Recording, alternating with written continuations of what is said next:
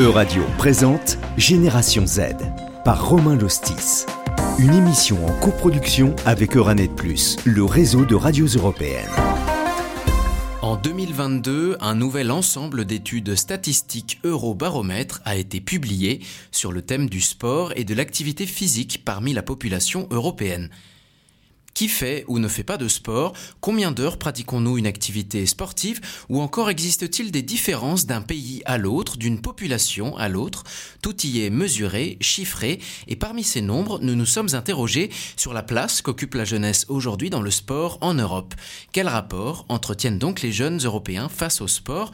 Nous sommes allés présenter ces chiffres auprès de jeunes, notamment Tristan, jeune français de 25 ans qui nous livre son témoignage. Euh, concernant ma pratique sportive, alors j'ai toujours été un grand sportif. Euh, j'ai fait, euh, j'ai fait du tennis, j'ai fait du basket, j'ai fait du rugby, j'ai fait beaucoup de handball également, donc beaucoup de sport co et des sports individuels. depuis le lycée, j'ai continué cette pratique, alors elle s'est diversifiée. en l'occurrence, je me suis mis à la, musculation, j'ai fait aussi beaucoup de natation, j'ai repris après euh, différents sports, que ce soit le tennis, euh, le basket. J'ai fait un peu de sport en club.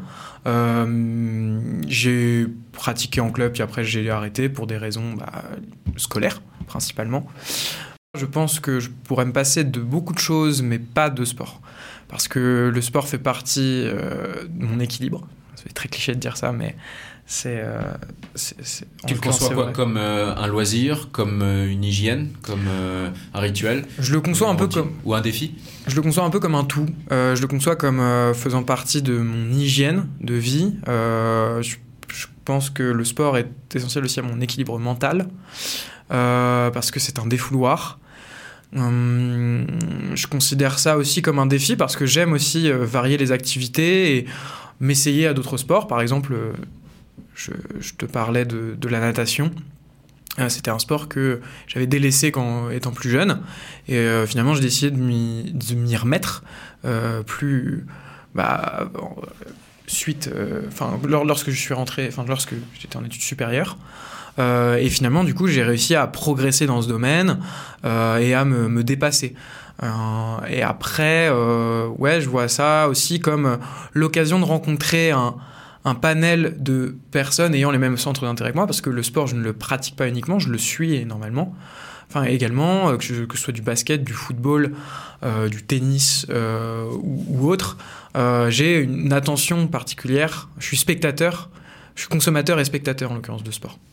Une pratique sportive pour l'hygiène et la santé, mais aussi pour l'esthétique et pour s'intégrer au reste de la jeunesse, par exemple face à l'omniprésence des réseaux sociaux qui montrent toujours plus de personnes pratiquant la musculation, on observe, rien qu'en France, que près de la moitié des personnes pratiquant la musculation ont entre 16 et 25 ans, selon le baromètre 2022 de l'UCPA Crédoc. Une situation qui se retrouve ailleurs en Europe. En Pologne, par exemple, Adam, étudiant, partage pour Polskie Radio son ressenti face à cette situation. S'il y a bien une chose dont on parle tout le temps en termes de réseaux sociaux, c'est quand vous regardez vos amis, il n'y a pratiquement personne qui aime s'exhiber parmi celles et ceux qui ne sont pas formés physiquement. Le plus souvent, on voit des photos d'amis qui téléchargent des photos de la salle de sport, d'une séance d'entraînement avec une belle silhouette de vacances. Alors on peut dire qu'il y a une certaine stigmatisation et que les personnes qui sont moins attirantes, qui font généralement moins de sport, sont susceptibles de se cacher un peu et de se dire que peut-être ne pas faire de sport ce n'est pas une bonne chose, ou du moins il y a une certaine honte à, se montrer. Est-ce que ça devrait être comme cela? C'est une autre question. Personnellement, je ne le pense pas, mais s'il y a une stigmatisation, elle existe bel et bien. Et qu'elles viennent des réseaux sociaux ou d'ailleurs, il existe une crainte, une peur de faire plus de sport. Pour beaucoup de personnes, nous n'oserions pas. C'est en tout cas ce que constate pour la radio QQ Kaisa Selde, coach sportive personnel en Estonie.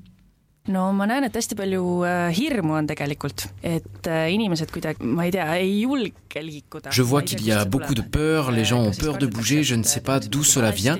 Est-ce parce qu'ils ont peur de faire quelque chose de mal, peur d'avoir honte ou d'être moqués, qui sont des, des peurs totalement euh, infondées Ces peurs doivent être surmontées, il n'y a rien à faire. Le plus important est de faire en sorte que les personnes qui ne bougent pas se mettent à bouger. Comment les atteindre Jusqu'à l'âge de 30 ans, la vie est comme un lit de roses. On se sent plein d'énergie, on a de la force, tout est possible, on peut dormir très peu, mais à partir de 30 ans, c'est un fait, nous ne faisons que décliner, nos muscles commencent à s'atrophier, notre densité osseuse diminue et il est nécessaire d'y remédier régulièrement. Tout d'abord, vous devez vous demander donc pourquoi vous voulez bouger, quel est votre objectif Voulez-vous perdre quelques kilos, devenir plus fort, améliorer votre santé mentale d'une manière ou d'une autre? À mon avis, le mouvement devrait être basé sur la santé mentale. De nos jours, il y a tellement de dépression et de troubles anxieux. Faire du sport, bouger son corps, repousser ses limites à l'entraînement, se mesurer euh, à soi-même, voir les résultats, cela euh, aligne tout mentalement. Je peux vous le garantir.